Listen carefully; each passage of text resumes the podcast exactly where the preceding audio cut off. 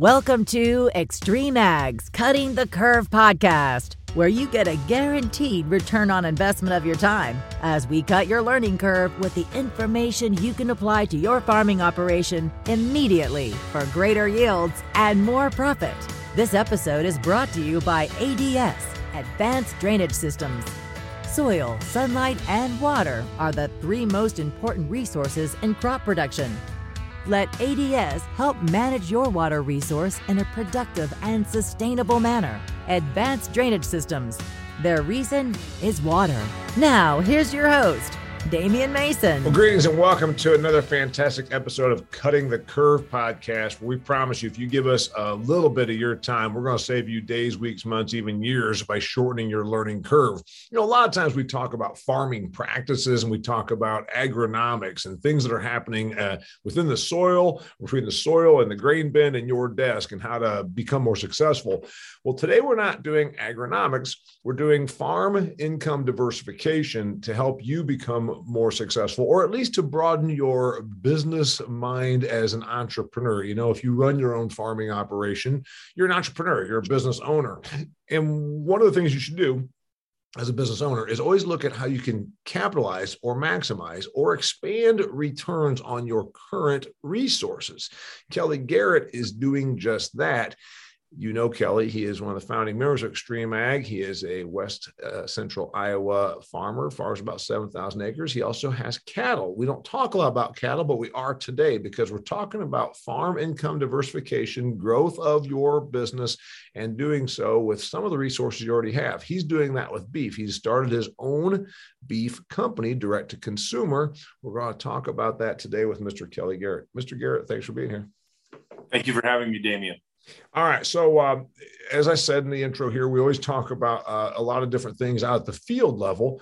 This is a little different. We've not done anything really on livestock before with any of you or the other founding members of Extreme Ag. You were raised around it. Uh, you know, you got you had beef cattle out in some of those rolling hills or those little uh, hollows uh, there in Iowa where you keep some brood cows. And then usually your method was you would keep some heifers back for replacements. You would uh, sell, uh, wean and sell the, the steers, maybe keep a few back. But you decided, you know what? I think maybe we should retain ownership but we're not going to be big enough to do like feed yard. We ain't Cactus Feeders here with a hundred thousand animals on feed. We're going to do it a little smaller scale, but we're going to do it with more value add. Talk about how this all came about. There are people in the cattle industry that are going direct to consumer. And selling cattle doesn't make a lot of money. Sometimes it seems like that there's a little bit of uh, collusion going on. I, you know, I don't want to be a conspiracy theorist, but the four packers in the United States control so much of the price, and selling cattle doesn't make a lot of money. So I decided to see if I could sell meat. I'm I'm proud of the product that we raise, and, and really, you know, if I draw a 10 mile circle around me, there's probably 10 or 20 families that that raise cattle, and every one of them does a great job. The only difference is is that I want to try to do this, finish the cattle, uh, and, and just do something outside the box, which is much like what Extreme Ag is all about. It's just intensive management. Yeah. So what you, you said something real interesting there. Um, and again, I've read a number of things about this, you know, and I'm a people are able to wacky regenerative ag, the Gabe Brown guy. There's people that don't like some of his approach, but he does say something very smart in his book, Dirt to Soil. He says, why don't we try and harness back some of that value add in the middle and keep it ourselves? Because at the end of the day, a lot of times we're price takers at the farm level. We have no control of that price. And, and a lot of people are price takers. We, we like to say that. I mean, I sell things for what the market bears. So I'm a price taker also. But if you let too much of the value add go away, the Packers, like you said in beef, I think the four bigs control 82% of all the beef in the United States of America. What if you can just pull back and not be reliant on them? And what if you can take on a little bit more of the value because you've done the hard work of taking it from a cow has a calf, calf gets weaned, calf gets backgrounded, calf gets fattened. Oh, wait, I just gave that away and I made $40 on all that work. So you're saying we're going to keep it. I'm selling meat versus selling cattle. But what you're really doing is selling some of the value add in the middle when you sell meat. Exactly. You know, everything that we sell in agriculture is a commodity. Cattle really are a commodity, just like corn when they're still alive on the hoof. There's, and, you know, in the Wall Street Journal every day in the CME index, it's got corn, it's got feeders, it's got fats, it's got uh, oats, it's got all that. So there's no question. Now there is differentiation of quality grade, uh, you know, from choice to prime to to select, whatever. And your stuff's good, so it's not going to be an issue of that. But you're uncommoditizing it because you're creating a branded product. Exactly, that's right you know, I'm proud of the job we do, just like every family is. And when that, but when my commodity, when my product goes through the packer, it isn't given the care as it is when I take it to my small shop. We took it south, we went south of Kansas City to the Herzog family.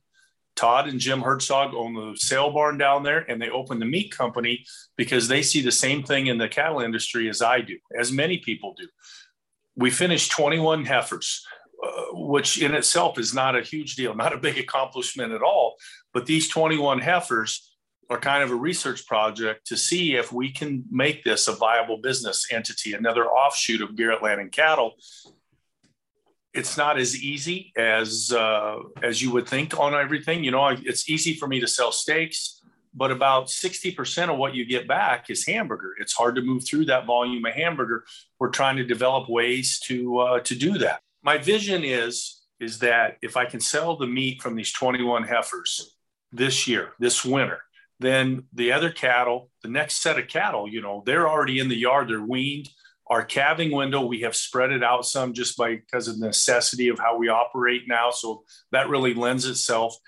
We have not implanted our heifers this year, so there'll be no no hormones, right. no antibiotics, right. and I would like to be able to to process 20 head of cattle every year.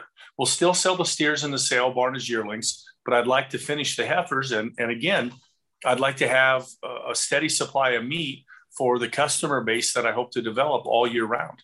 And then if it's successful, let's do it all. Yeah. Okay we're going to talk about a bunch of things here. First off, let's talk about the quality issue. Uh, you know, for the person that's listening, saying, "What the hell's a heifer?" Okay, if you're if you if you're a cutting the curve podcast listener, we assume you know what we're talking about. That's a female that's not had a cow or had a calf. Uh, and you're saying, is there a quality difference? No, they fatten up really nicely. When I've had my beef operation for 13 years, I fed up heifers, and my customers love them because they actually get a little smaller frame, so you don't have such a big quarter or half that you're selling to your friends in town. And also, it's got plenty of fat covering. Would your product grade choice? Yes, our product would grade choice or prime. Okay, so here's the thing. Now let's talk about the the business part of it.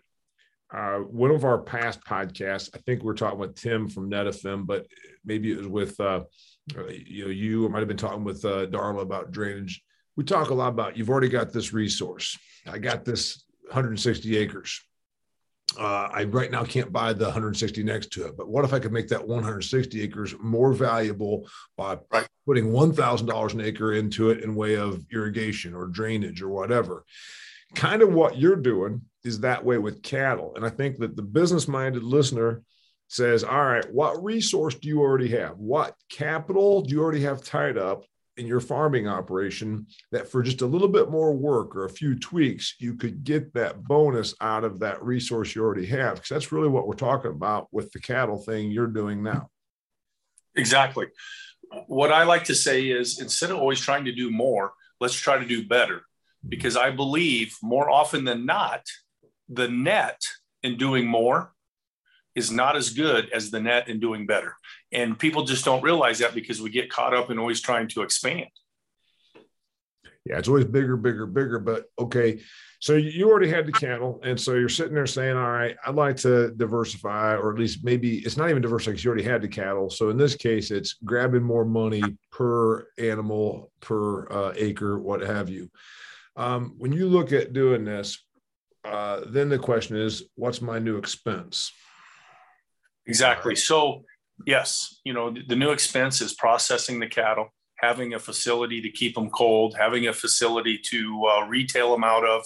And we also are in the process of creating a website that uh, will be able to ship the cattle.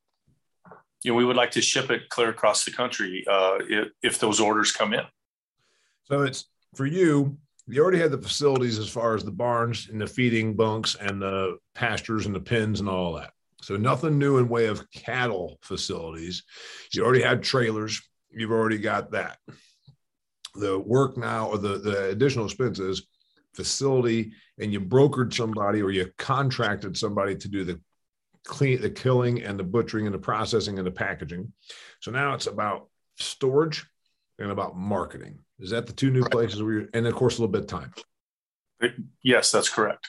So facilities, marketing, and time. Which one's which one's the bigger burden right now? Facilities, marketing, or time? Facility. Yeah, because your your time um, is this ten hours a day of new work? No, not really. No, it's not. It, it, the time hasn't been a lot so far. If we had a facility and you had a retail space, then the time would pick up. Right now, the time is not. We're taking orders over the phone, you know, maybe over Facebook, and uh, we're filling those orders to people. Uh, my aunt and uncle own the convenience store in Dow City. We have meat there for sale. Uh, Smitty's grocery store in Dunlap, Iowa. He started to carry some of it. You know, we've talked to a couple other restaurants that are buying hamburger from us now. But no, the time component at this point is not a lot. It's not hard. Have you dedicated an employee to this venture yet? No, this venture so far has been myself and Connor and Colin, my two older sons. Do you eventually see somebody like uh, one of your kids or employee having to take this on as their as almost a full time thing? Because granted, you, you broker out what you can, butchering, etc., but still there needs to be when it's somebody's baby, then the buck stops here, kind of thing. Is it going to get to that point? Colin, my middle son, is an animal science major. He's a junior at Iowa State, and the cattle are his love, just like they are my dad's. And you know, this is something we want to get started. We'd like to see how it goes. Amber's going to help with it. Uh, and then the idea is that it's a, a, viable business and ready to take off when Colin gets out of college. When you look at what um, what it takes uh, in terms of getting this going, uh, I always get approached by people, Kelly, that aren't small biz people. And they're like, well, do you have to start an LLC? Do I have to go and get a C corporation set up? They always worry about a lot of that stuff. Is there going to be a new legal entity for this? Or probably. Is there one now? Yep. There's not one yet, but I would say that uh, when when Colin comes home from college, if this is what he chooses to do, and we can have proof of concept here, yes, there would be. I because I want this business to stand on its own. I want Garrett Land and Cattle to sell the cattle to the Garrett meat business, and yeah. then I the, both and the the cattle need to make money and the meat needs to make money. Otherwise, we're just spinning our wheels. Yeah, that's that's the way to do it. So then, um, what have you learned so far? We're only in this a couple of months. Usually, learning curve. The first year, year and a half of any new venture, or even six months, is when it's like trial by fire. What have you learned so far? I've learned there's a lot of hamburger to sell. I you can sell the crap out of steaks. Everybody wants to buy steaks, yeah. but it's those lesser cuts, you know. And then uh, you know, going to a traditional locker, they have about seven cuts of meat. Going down to Herzog's, there's about 35 cuts of meat. I'd never really been around a skirt steak before. I'd never been around a flank steak, a hanger steak, you know, things like that. Uh, tremendous cuts of meat that aren't as expensive as, say, a ribeye or a fillet and just so good. Uh, it's been a new experience for us, and to just kind of try to ed- educate the local public here on what those cuts of meat are and the value that they have. Uh, I talk about in my business book the four things you and I've talked about before about uh, you know risk risk tolerance, uh, driving ambition, vision, uh, you know the things that make it. Um, you're not the first person to try and go direct consumer to this. Is your vision different than anybody else's?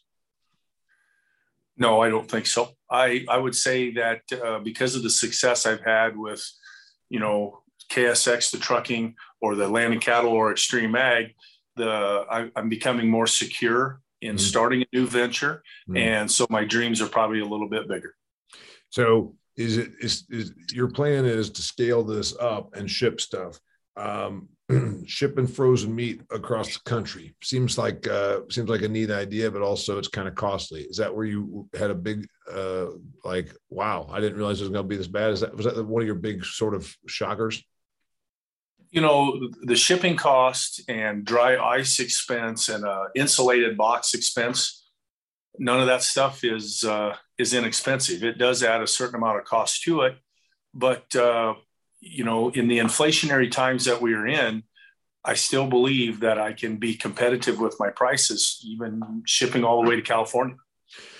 All right. So when we were before we were born, but certainly by the time I was born, it was starting to phase out. But even before that, uh, every farm in my part of the world, either grain farm to milk cows, or at a grain farm they had a hog barn, or maybe they had a brood cows uh, herd, you know, two dozen, two dozen beef cows, uh, you know, did some beef, uh, had a hog barn, and then grain farmed. We were diverse. We got away from it everything became specialized. We got real, real good at it. That's why guys like you are growing 300 bushel corn because he specialized in it. Now you're trying to go backwards. What the hell? I mean, the people listening right now are saying, "Hey, wait a minute, Kelly. I thought you're Mr. 300 bushel corn, and now you're going to be monkeying around. What? You know, you have a chicken coop also. You're gonna you're gonna be like the old, old McDonald. What are we doing? Well, you know, there are some soil health values and things like that that we're looking at on the farm now. And I, I do think we're returning to uh, some of the ways of my grandfather. We're using new technology to find out what, what they were doing that was correct. And a lot of it was. Um, I would, diversity is a nice term, and this really is a new venture. But the term I would use is vertical integration a lot of times in the livestock industry, we hear that the farmer or rancher gets squeezed out because the packer is vertically integrated and controls it. Well, you know what? I just out vertically integrated them. If I can make this successful on a sales part, the packers are less vertically integrated than we are. Uh, well, because you've got the feed, you've got everything, and, and et cetera. Right. Uh, but then one would argue that uh, you're going to struggle to get retail distribution the way they can, but that's where you get a little more crafty and savvy. Direct to consumer marketing is probably easier, more easily done now than it's ever been through the Amazons and the websites and the, uh, you know, all the different, mm, uh, you know, online uh, buying forms, et cetera. When you look at the advantages of this, because I like the idea of having multiple revenue streams. You know, I'm a small biz person also. And when uh, it's the old thing, eggs in one basket. Do you see this being something that uh, grows enough to where you're saying, yeah, this definitely uh, requires green farming is going to be my bread and butter, but this one's going to be 10% of my week or 15% of my week should go to this. Where do you see it going in terms of because you only got so many hours in a day? Right. You know, though, uh, my, between the employees that we have and my three sons, I I think that this can grow. We can scale this up as much potential as it provides. We we don't have to cap it because we can we can hire another employee or we can manage it, you know. And then if, if the meat sales are slow, we just don't have to process cattle that month. We can just sell them as finished animals. We there there there is can be a plan B here if if the meat isn't selling all the time like we hope it does. Yeah, and then obviously Plan C is it's overselling. Then you go to your neighbors, and as long as those uh, they have animals that are of uh, the same quality, uh, then you do that. What about um, other things when it comes to diversification? Because I'm I'm all about it, but also I know that there's dilution. Um, I talk about this a lot. You know, I've been out here for 28 years running my own, you know, commanding my own ship. There's diversification of income. There's also dilution of income. I had my beef operation and it was neat. I remember distinctly my wife came out to me one day and she said, What are you doing? I said, I'm cleaning out this calf pen. I can't stand dirty cattle. And she says, I get that. You got a conference call with one of your major clients in nine minutes, and you're out here and you smell like cow shit and you're sweating, and you need to be at your desk talking to a client that actually is a part of our income. The trouble is, the beef thing didn't make nearly as much as my real business, but there I was diluting my real business. Do you know what I'm talking about? Because the person listening to this, I think Kelly is saying, "Yeah, I, I could do that because you could. You there's a you know we're farm guys. We can do this. We can start a welding shop." raise cattle, uh, do direct to consumer goat cheese, grow corn. We could do a lot of stuff. But then is it diversification that's profitable or is it dilution that means you're just a master of all or jack of all trades master of none you know what i'm talking about right so two things on that number one that some people would say that my dreams can be pretty big and they can be but they've got to be big enough. You talked about that you were finishing 13 head. Uh, great. And it was a hobby and you had a high, high quality item. I want to do it on 240 head because then it's not dilution. Then it's, it's, we're talking about real money and it's worth your time to manage it. The other thing is, uh, years ago, I invested in a, uh, uh, it was a fabric company. They were going to make pillows and, and drapes and things like that. And there were partners who were going to start a new business. And I thought to myself, we're going to get out of agriculture. We're going to go somewhere we're going to make real money. Well, it failed. Mm-hmm. And I ended up with a tax write off. So now that was dilution. Now, to me, the different businesses I have, be it KSX transportation with the trucks or integrated ag solutions with the products that come from Extreme Ag or Extreme Ag, or now this beef enterprise, they are all offshoots of Garrett Land and Cattle. And then the synergy and the, the circular approach to them all makes that great diversification, not dilution, because everything ties back into the mothership of Garrett Land and Cattle. First off, without even without even intentionally doing it, you did it because intentional is a purposely used word right there. In my book, Do Business Better, that's over my right shoulder. If you have any watching this, I talk about a thing called intentional congruence. One of the pieces of advice that I would give that Kelly just gave. You we can do a lot of stuff and you can quickly become diluted when you're running your own business, whether you're a company of one or 20 or 50. The problem is when you get off your reservation, when you get too far out of your wheelhouse, then it's like, okay, wait a minute. I'm I'm I'm I'm really kind of getting out here too far from from where I need to be. Um, intentional congruence. The concept is let's make sure that this entity overlaps with this entity with strengths that I already have, with relationships that I already possess, with uh, knowledge that I already know. And that way, intentionally, you're congruently putting these things together where one overlaps the other, or at least has overlapping circles. And that's just exactly what you said. Your business is ag, it's just now div- different aspects of ag. Is that the advice you'd give to somebody that's listening to this says, I'd like to diversify? Absolutely, it is. Uh, take one business and build the next business off of it and keep doing that in a way that they support each other. What about the person that's listening to this that says, you know what? I think I should just do exactly what I'm doing. I'm only going to be a specialist. I'm going to do this one thing. What's your words of warning? I know what one I'm going to be, but I want to hear your thoughts on that. You know, you've got all your eggs in one basket you've got all your eggs in one basket. There might be some opportunity passing you by, and you might be falling into the trying to do more instead of better trap little history for you because of my background in political comedy. There's a guy named Vaughn Meader. If you're an old person listening, you know what I'm talking about. If you're young, you have no idea what I'm talking about. Vaughn Meader was a comedian who made lots of hay. He had 33 uh, record albums, 33 LPs, if you will, recorded albums, if you will, back in the 1960s. His big gig was impersonating John F. Kennedy. He was famous for impersonating John F. Kennedy, had record albums about the first family. November of 1963, his eggs were all in one basket. Vaughn Meader never really worked again after that. Um, I heard started out with something that you already know, um, overlap it with things that you're already doing. Uh, make it small enough that you can handle it before you have to grow big enough to put somebody on it. You know, if you if you've got to reach out and hire a bunch of people before you've earned a dollar one, you're pretty well you're pretty well behind the start line. So now it's like really, really giving yourself a disadvantage. So you purposely didn't do it to where you had to hire staff just to get this thing going. You know, I've I learned with Extreme Ag, KSX, Integrated Ag, and now this. I very much want it to start small, walk before we run, and let it build organically rather than going into the bank and asking for a loan and as you say being behind the eight ball before we even start let's have proof of concept let's prove it out and then let's scale it up and and not not get a loan not be paying huge interest bills and and being in a desperate stressful situation okay here's something that you get and i get and and it's okay it's not it doesn't make these people bad people but i understand the mindset because i've been there also the person that's sitting there saying yeah it's easy for you you got all this stuff going on. It's easy for you, but I'm not in that situation. That's easy for you to throw 10 grand at this thing. I ain't got 10 grand. What's your advice to that person? Because we've probably been there before in our life. Maybe we're not now. Is it really about the money or is it more about the mindset? It's more about the mindset. You, uh, you have to be committed that you're going to go try it, but it isn't.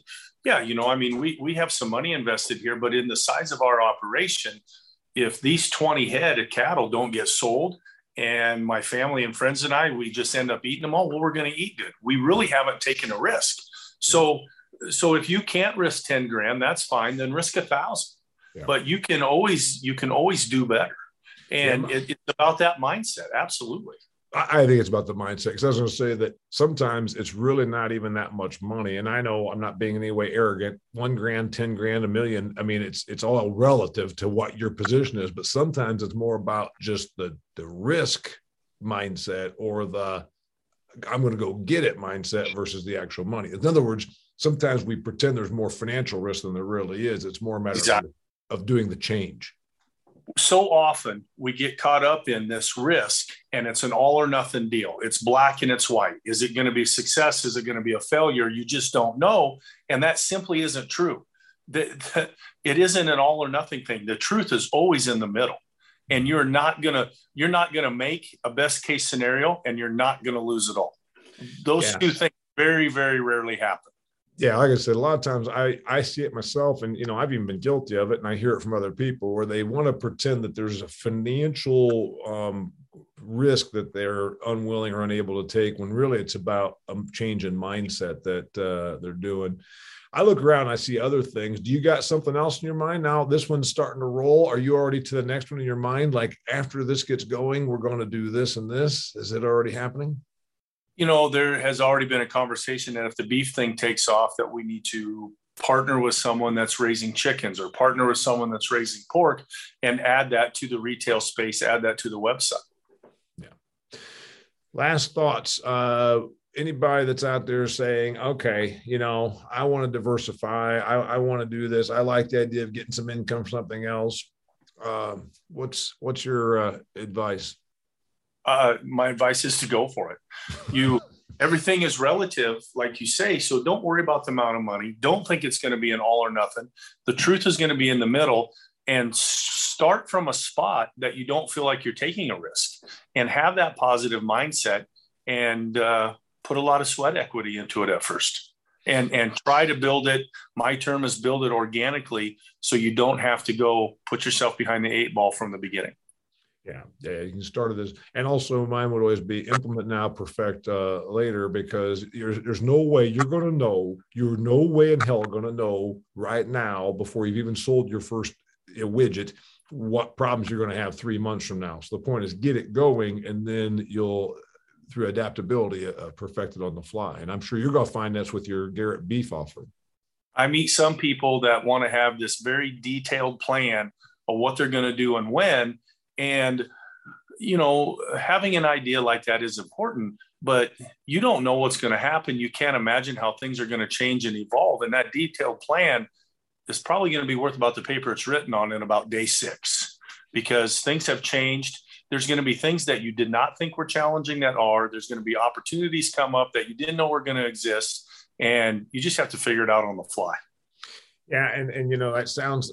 I, I, talk about that in my business book also, Kelly, where folks say, "Well, you have a business plan. You know, what's the three, five, and seven year plan?" I'm like, "Well, did Uber exist seven years ago? Now, some dude named Larry is pulled in my driveway to take me to the airport in his Corolla. Hell, that didn't exist seven years ago. So we're supposed to pretend that our business has got a seven year. No, I agree with you.